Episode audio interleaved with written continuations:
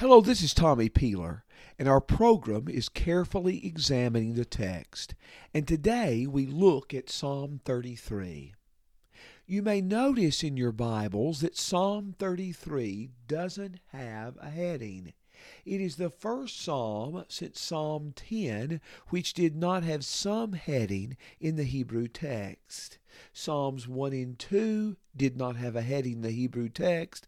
Psalm 10 and Psalm 33. These are the only four Psalms in the first book of Psalm that do not have some kind of heading. Verses 1 through 5 say this Sing for joy in the Lord, O you righteous ones. Praise is becoming to the upright. Give thanks to the Lord with the lyre. Sing praises to him with the harp of ten strings. Sing to him with a new song. Play skillfully with a shout of joy. For the word of the Lord is upright, and all his work is done in faithfulness. He loves righteousness and justice. The earth is full of the loving kindness of the Lord. Now, as you look at verse 1, notice connections with Psalm 33, verse 11. Be glad in the Lord and rejoice, you righteous ones. Shout for joy all you who are upright in heart. In both, we're told to shout or sing for joy.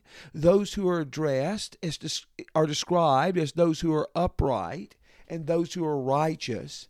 The lack of a heading in Psalm 33 only makes these connections between the end of Psalm 32 and the opening of Psalm 33 more evident. The Bible says praise is becoming to the upright in verse 1. In the book of Proverbs, we read that things like excellent speech in Proverbs 17 7 and honor in Proverbs 26, verse 1 are not fitting for the fool. They are not fitting to be bestowed upon one who is foolish. But what is fitting what is proper, what is becoming, is praise for the upright. Sing for joy in the Lord, O righteous ones. Praise is becoming to the upright. Give thanks to the Lord. Notice here, he specifically mentions instruments with which they praise the Lord. They are to give thanks to the Lord with the lyre, sing praises to God with a harp of ten strings. They are to play skillfully at the end of verse 3. Now, in the Old Testament, often these commandments about the use of an instrument are closely tied to temple worship. If you read 1 Chronicles 25 and some of the divisions that David made in the temple, you'll see the use of instruments in the temple closely tied together. You also see this in 2 Chronicles 29, verse 25, in the days of Hezekiah. You do not find a commandment like this in the New Testament. And that raises the question uh, are these parts of temple worship kind of like sacrifices that have become obsolete? But they are to give thanks, they are to sing praises, they are to sing to Him a new song. And singing a new song is often associated in the Bible with some new act of deliverance that God has brought. Sing to Him a new song. And the Bible says in verse 4 the word of the Lord is upright. Now remember, the followers of God are addressed as being upright in verse 1, and here in verse 4, the word of the Lord is upright. God's word is upright. All his works are done in faithfulness. The word translated faithfulness has as its root word the Hebrew amen. God is reliable, God is trustworthy, God is dependable, God is faithful. And the Bible tells us God loves righteousness. and justice. Many passages of Scripture associate God with righteousness and justice. These are the foundation of His reign. Psalm 89 in verse 14, Psalm 97 and verse 2. But notice God does not just practice righteousness and justice, but He loves them. The ideal king in Psalm 45 and verse 7 loves righteousness and hates wickedness. Here, he loves righteousness and justice. The earth is full of the loving kindness of the Lord. The word loving kindness used in verse 5 will reappear in this psalm in verse 16 or verse 18 and in verse 22. So in verses 4 and 5, you see God being upright, God being faithful, God being righteous, God being just, and God's loving kindness are all highlighted in the text. Verses 6 through 9 deal with God as the God of creation. The words evoke memory of Genesis chapter 1. By the word of the Lord the heavens were made, and by the breath of his mouth all their host. God spoke our worlds into existence. When you consider how awesome our universe is, when you consider that if you could travel the speed of light, it would take 100,000 years to get from one end of our galaxy to another, and the neighbor and the distance between neighboring galaxies is more than that. And God spoke it all into existence the heavens and all their host, all the stars, all the things that are in the heavens, God spoke into existence. In verse 7, he gathers the waters of the sea together as a heap and lays them up as a storehouse. The idea may be that God sets a boundary for the sea which it cannot pass. Jeremiah 5, verse 22, has that language. Job 38, verses 8 through 11, speaks in a similar way. The second and third days of creation may be referred to in verse 7. He gathers the waters of the sea together as a heap. He lays up the deep in the storehouse. Let all the earth fear the Lord. Let all the inhabitants of the world stand in awe of him.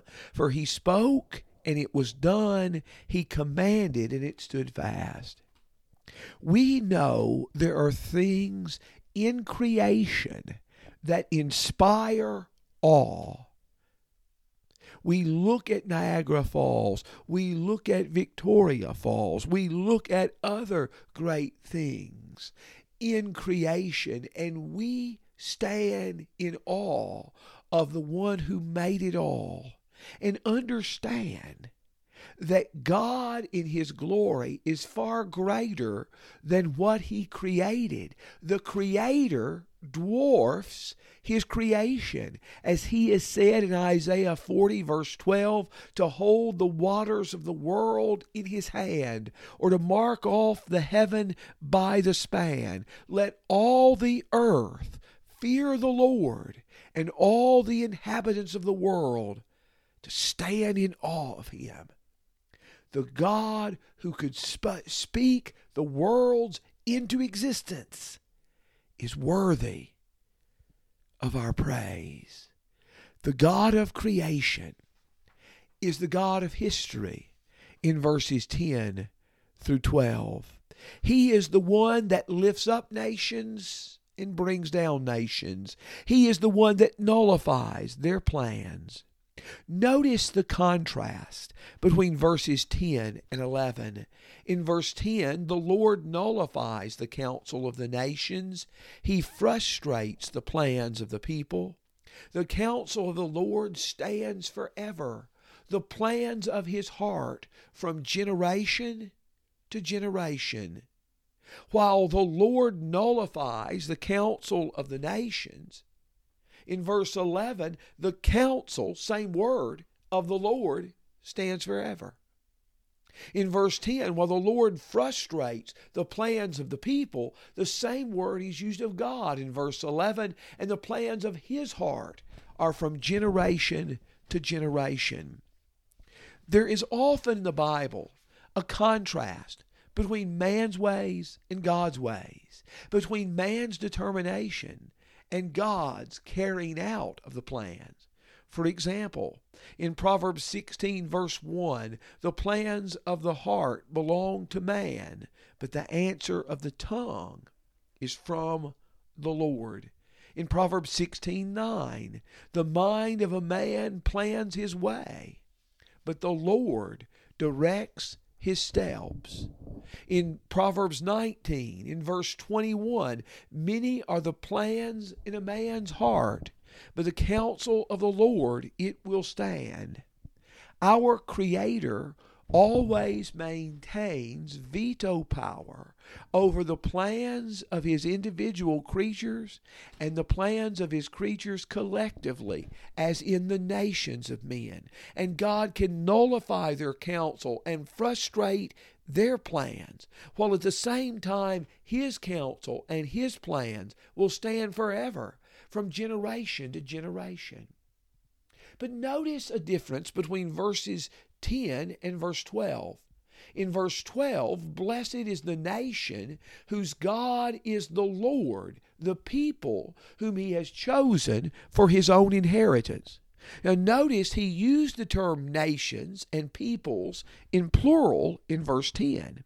He's using them in a singular in verse 12. Blessed is the nation whose God is the Lord, the people whom he has chosen for his inheritance. Here he seems to refer to a specific nation the nation of Israel, through whom he revealed himself and through whom he was working to ultimately redeem and to save all nations.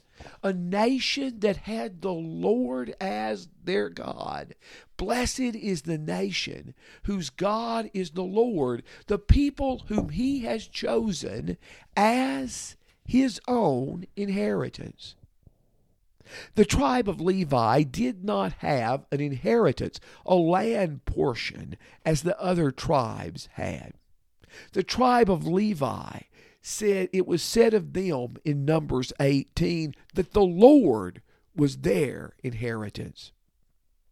Here in Psalm 33, the Bible is speaking of us as God's inheritance. An amazing statement. Blessed is the nation whose God is the Lord, the people whom he has chosen as his inheritance. Our God is God of creation in 6 through 9. He is the God of history in verses 10 through 12. And He is the God who knows and sees all. Notice the similarity between the language of verses 13 and 14. The Lord looks from heaven, verse 13. He sees all the sons of men. Verse 14, from his dwelling place he looks out on all the inhabitants of the earth. You can clearly see the first line of verse 13 is parallel to the verse line of verse 14 when the Lord looks from heaven, it's parallel to from his dwelling place, he looks out. In 13b, the second line, he sees all the sons of men, is parallel to the second line of verse 14 on all the inhabitants of the earth. The Lord sees all men. He sees all men.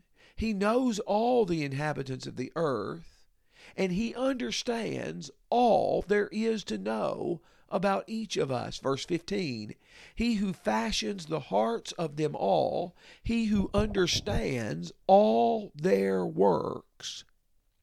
The word all, the same word was used at the end of verse 13, at the end of verse 14, and at the end of verse 15. The word which is translated fashions at the first of verse 15 is the same word used in Genesis chapter 2, verse 7, when the Bible says God formed man out of the dust of the ground. It's the same word used in Psalm 139, verse 16, when God forms the child in his mother's womb.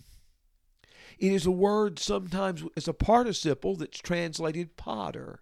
But God forms, He fashions, He sculpts the hearts of men. He understands all our works. All the works of all people are evident before our infinite God. Verses 16 and 17 The king is not saved by a mighty army. Kings were the most powerful of men and they enforce their will via an army. But the king is not saved by a mighty army. A warrior is not delivered by great strength. A horse is a false hope for victory, nor does it deliver anyone by its great strength. Notice verses 16 and 17 mention the king, the most powerful of men. It mentions a warrior, the strongest of men, those who do battle for the king, and the horse upon which the warrior rode.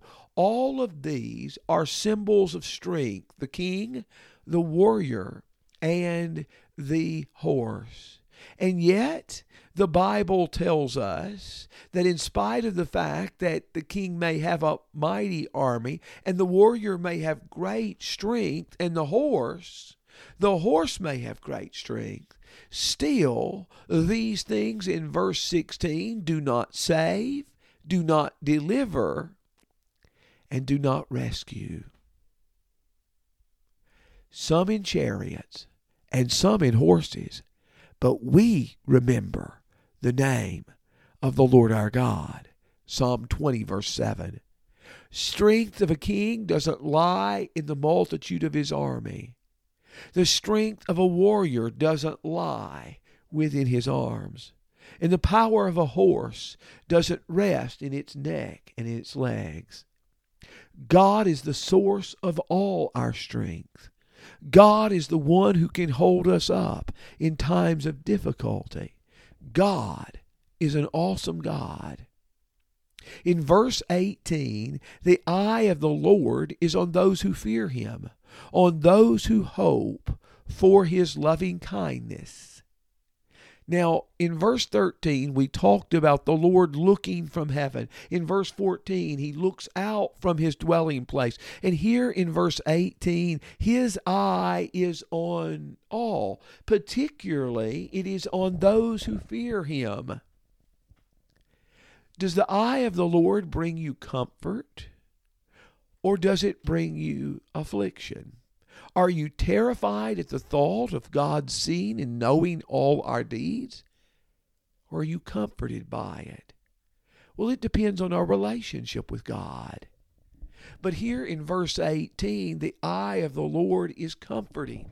It is reassuring, much as it is in the next psalm when Psalm 34, verse 15 tells us, The eyes of the Lord are toward the righteous, and his ears are open to their prayers. The eye of the Lord is on those who fear him. The fear of God was mentioned before in verse 8.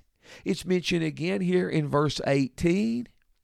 And God is God's eye is especially on those who fear him, who love him, who trust him, and he delivers them from death and keeps them alive in famine. He is attentive to their need and quick to act in times of difficulty. Verse 20 Our soul waits for the Lord. He is our help and shield.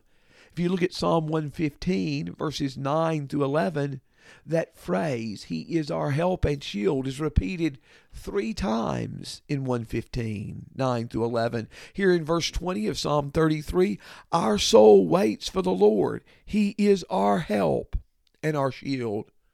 For our heart rejoices in Him because we trust in His holy name. Let your loving kindness, O Lord, be upon us, according as we have helped, as according as we have hoped in him. Powerful psalm. We have talked about the Psalms as they relate to Jesus. And let's see a couple of points we can make about Psalm 33. The Lord is pictured as creator in Psalm 33 in verses 6 through 9. Jesus is pictured as creator in John 1 verses 1 through 3. In John 1 verse 10, the world was made by him and the world did not know him. Colossians 1 verses 15 through 17. By him all things were created, whether they be in heaven on an, or on earth, visible or invisible. All was created by God and by Christ. Hebrews 1 verse 2 makes the same statement. The point God is creator, Christ is creator. The Bible says, by the word of the Lord the heavens were made. Jesus is identified as the Word of God. In John 1 1, in the beginning was the Word, and the Word was made, the Word was with God, and the Word was God. In John 1:14 the word was made flesh and dwelt among us. In Revelation 19 verses 13 and 14 the title of Jesus is the Word of God. Jesus is the Creator, Jesus is the Word of God. Jesus is the one through whom God nullifies the plans of the nations and establishes his own plan, as Psalm 33, verses 10 and 11 state. The language of Psalm 33, verses 10 through 12, very similar to Psalm 2. And remember, Psalm 2 is quoted in Acts 4, verses 25 through 28, and applied to the events surrounding the crucifixion and resurrection of Jesus. The crucifixion and resurrection of Jesus are the ultimate demonstration of the fact that the Lord nullifies the counsel of the nations, He frustrates the plans of the people, but it's His counsel that stands forever, and His his plans from generation to generation. The cross is the ultimate de- demonstration of that. For wicked men put him to death, but God raised him from the dead. God demonstrates that his plans trump the plans of the nations. And through that death, and through that resurrection, Psalm 33 19, God is said to deliver their soul from death, to keep them alive in famine. Verse 19 refers to deliverance from a near death experience, but Jesus does more than keeping us alive during one particular famine. He raises us from the dead, never to die again. He delivers our soul from death in a deeper and greater way than Psalm 33:19 describes. Thank you for listening to this podcast. May the Lord continue to bless you.